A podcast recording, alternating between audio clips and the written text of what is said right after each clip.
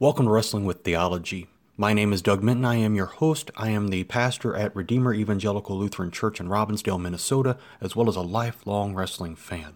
Wrestling with Theology wrestles with the history of pro wrestling as well as the theology of the Lutheran Church. Wrestling on television wouldn't be complete without the announce team. There were many great announce teams throughout wrestling history but there were typically two man teams a play by play commentator and a color commentator. These two worked in tandem. The play by play commentator would describe the wrestling action, knowing the names of the holds and the backgrounds of each wrestler's gimmick. The greatest play by play announcers in wrestling history were Lance Russell, Gordon Solie, and Jim Ross. The color commentator would typically have a heel bent. They would verbally spar with the play by play announcer to help generate heat for the feuds and the matches. The greatest color commentators of all time were Jerry Lawler, Bobby Heenan, and Dan the Dragon Wilson from NWA Wildside. On occasion, you had times where you had two play by play commentators who did very well. Uh, most notably, when Dusty Rhodes put Jim Ross and Tony Schiavone as the announced team for the first two or three Clash of the Champions that worked great. But most times you need both the play by play and the color commentator. And of course, the greatest uh, announce team ever was, of course, the Spanish announce team, whose table seemed to always get destroyed at every WWF pay per view. Coming up on Green Friday Wrestling this week, we have Mid South's WrestleFest 85 from July 28, 1985, being posted at 7 o'clock. Among the matches here, you have John Nord versus Brickhouse Brown, Ted DiBiase versus Jake the Snake Roberts, Dutch Mantell versus Butch Reed, Ric Flair versus Dusty Rhodes, Bill Watts, Hacksaw Jim Duggan, and Dick Murdoch versus Kareem Muhammad Kamala and Skandar Akbar. Great, wonderful matches from this great promotion. If you have the opportunity to see it, I strongly suggest you see it. Now we move into this week's wrestling profile. When Nelson Scott Simpson graduated from Robbinsdale High School in 1977, who would have thought that he would end up becoming the Russian nightmare Nikita Koloff? In high school, he wanted to play pro football. After graduating high school, he played football at Golden Valley Lutheran College and then at Morehead State University. Injuries while playing football kept him from advancing past the college level. In 1984, Simpson was preparing to try out for the USFL but Road Warrior Animal, who attended nearby Irondale High School, New Brighton, called him to try out for pro wrestling instead. Animal got Simpson, Road Warrior Hawk, Rick Rude, and Barry Darsow hooked up with Eddie Sharkey of Pro Wrestling America to be trained as wrestlers. When he showed up in Jim Crockett Promotions, Simpson was named Nikita Koloff and teamed with his uncle Ivan and Don Kernodle, the original American Turncoat.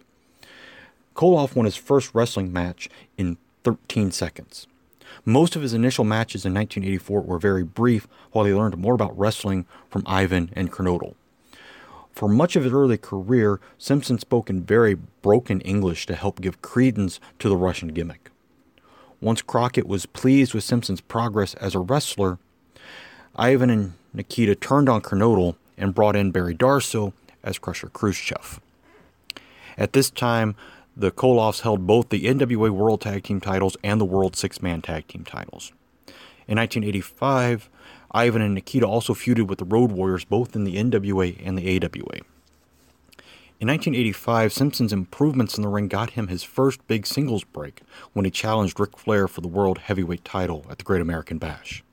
This match cemented Nikita Koloff as a superstar in his own right in Jim Crockett Promotions. He went on to feud with Magnum TA for the bulk of the summer of 1986. In the Great American Bash tour that year, Koloff and TA fought in a series of seven matches to crown the U.S. heavyweight champion. On August 17, 1986, the seventh and deciding match saw Nikita defeat Magnum with several run ins from Ivan and Khrushchev. The next month saw Nikita unify his title with the national heavyweight title held by Wahoo McDaniel. In October 1986, Magnum TA had his car accident that ended his career. With that, and since Gorbachev was growing in popularity in the US, Dusty Rhodes, head booker for Jim Crockett Promotions, felt that the days of the evil Russian heels was coming to an end. Rhodes booked Nikita to turn face and feud with the Four Horsemen, creating the awesome tag team of the Russian Nightmare and the American Dream on October 24, 1986. Nikita then went after Flair's World Heavyweight title, almost winning it several times before the rest of the Horsemen bailed Flair out. Koloff kept the U.S. heavyweight title for the first half of 1987, feuding with Paul Jones's army, especially Uncle Ivan, and the Four Horsemen. Koloff and Rhodes won the Crockett Cup tournament that year. As the summer's Great American Bash tour got underway, Koloff lost the title to Lex Luger. Nikita's feud with the Horsemen came to a head with the War Games, the match beyond. This feud would go on to be PWI's feud of the year in 1987 and give Koloff the title Most Inspirational Wrestler of the Year. In 1988, Koloff began losing interest in pro wrestling because his wife was suffering from Hodgkin's disease. She died in the summer of 1989. Nikita would stay out of wrestling business with the exception of a few guest appearances. In late 89, Koloff came back to wrestle in the AWA in its dying days and then in Herb Abrams' version of the UWF. In 91, Koloff came back to WCW and attacked U.S. heavyweight champion Luger, stating that Luger had stolen the belt from him four years earlier and he'd come to take it back now. Koloff would go on to feud with Luger and Sting until August before disappearing from the wrestling scene again. He reappeared in February 92 to save Sting from an attack by the Dangerous Alliance. He again competed in the War Games match that May against the Dangerous Alliance.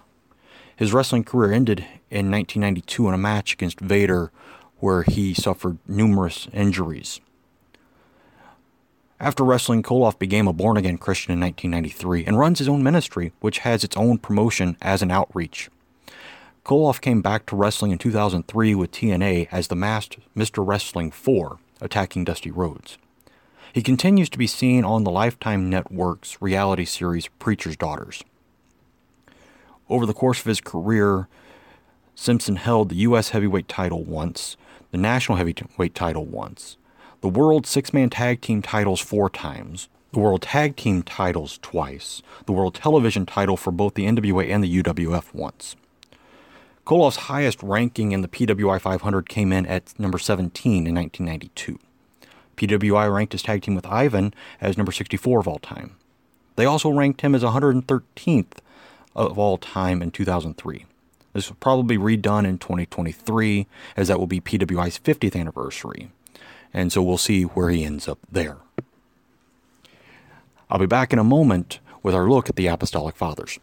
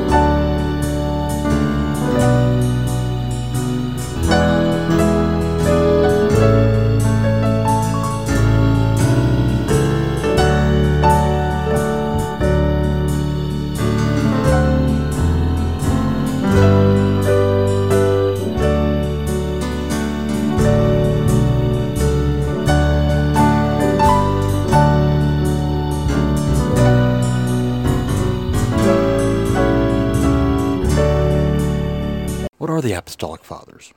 Many Christian documents circulated towards the end of the Apostolic Age of 70 to 100 AD. St. Luke references them in his Gospel. Some wrote Gospels, other wrote epistles and homilies to congregations set up by the apostles or their disciples. In some places, these were placed alongside some or all of the New Testament scriptures. These writings were divided into three categories accepted, disputed, and rejected. The accepted writings were those writings which were undoubtedly apostolic in origin. Not all of these writings were written by an apostle, but the author had a close personal connection with an apostle. For example, Mark with Peter and Luke with Paul. The disputed books had a questionable origin. Some were eventually placed into the New Testament canon, like Ephesians, 2 Peter, 2 and 3 John, and Jude.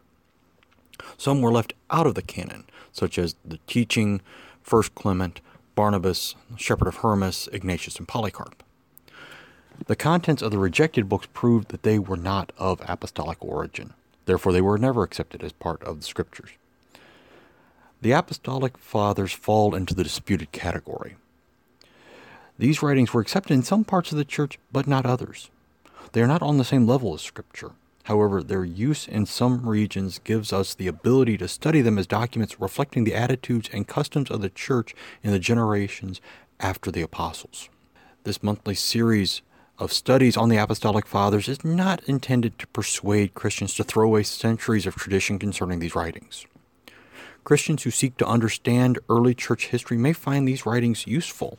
These studies will have a clear text with thoughtful commentary that hopefully will one day manifest itself in a written book.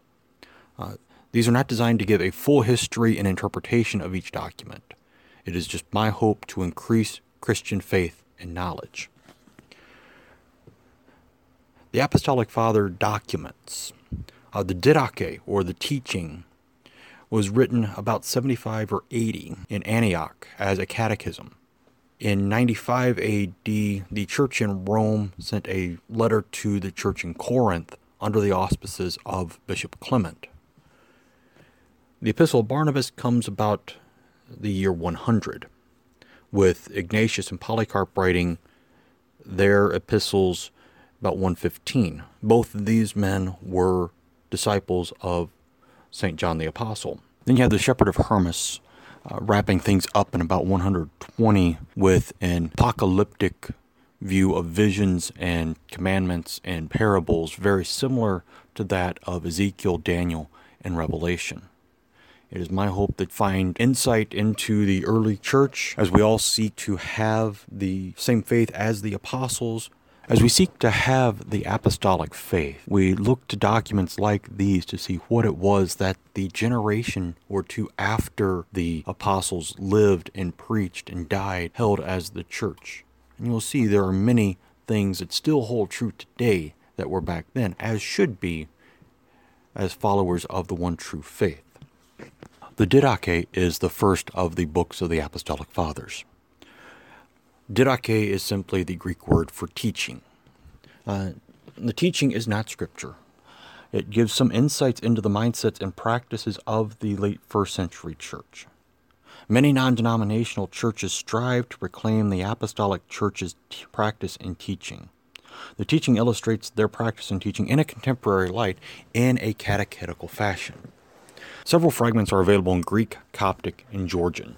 The only complete manuscript is found in the Jerusalem Codex of about 1056. This was discovered in 1873, and the first publication of the text of the Didache was in 1912 by Kirsopp Lake.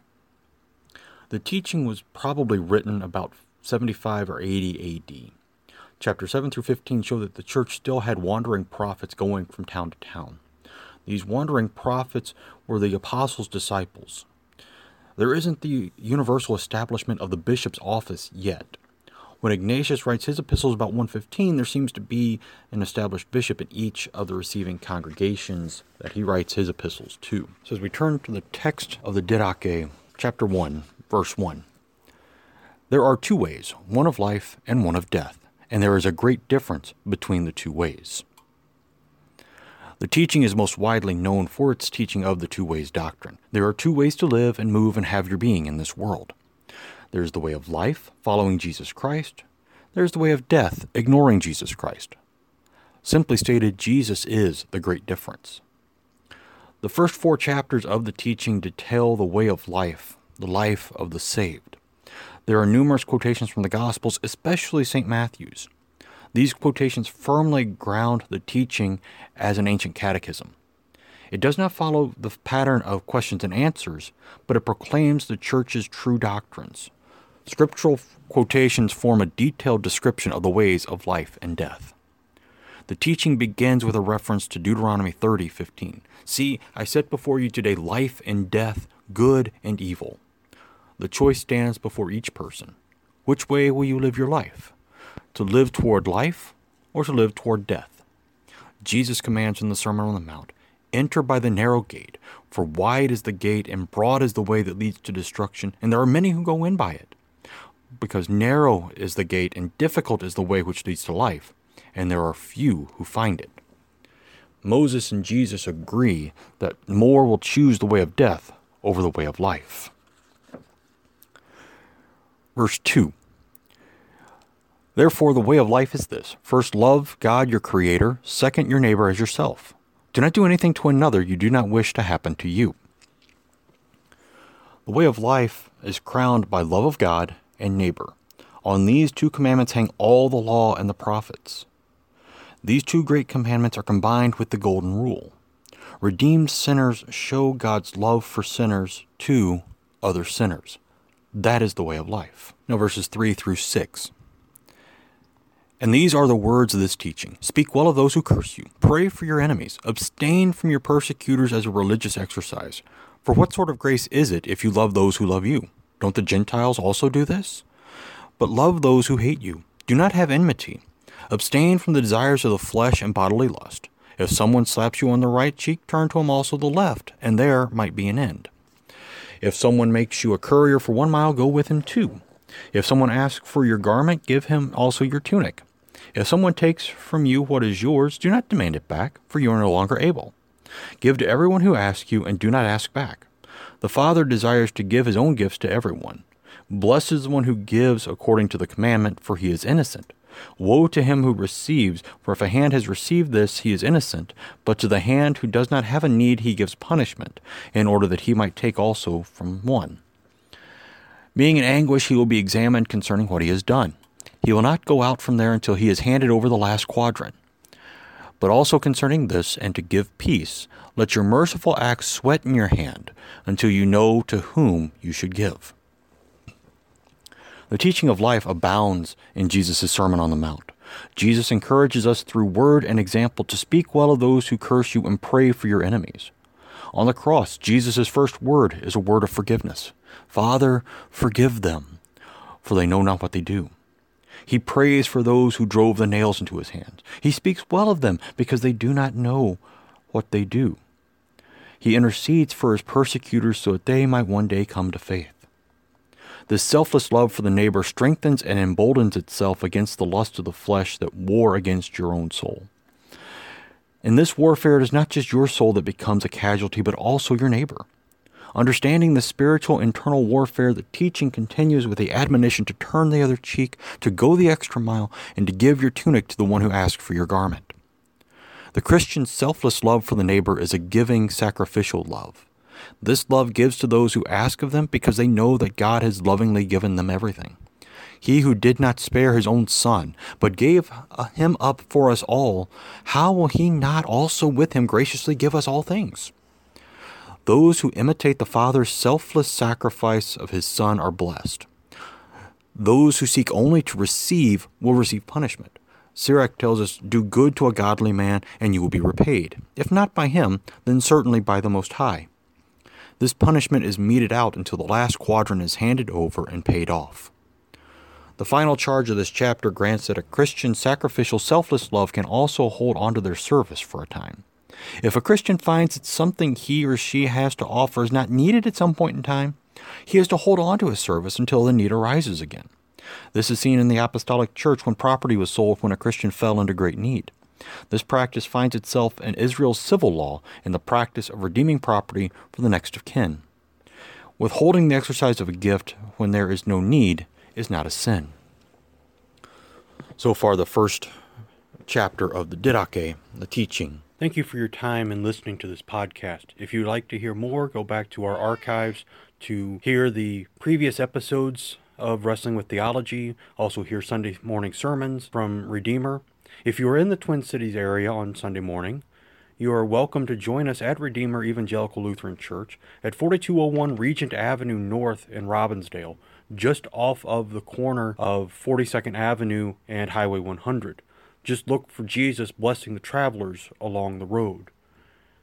Our services are at 9 a.m. We have Bible study at 10:30 following the service, with coffee hour in between. We encourage you anytime you are in the area to join us for worship and to wrestle with theology with us.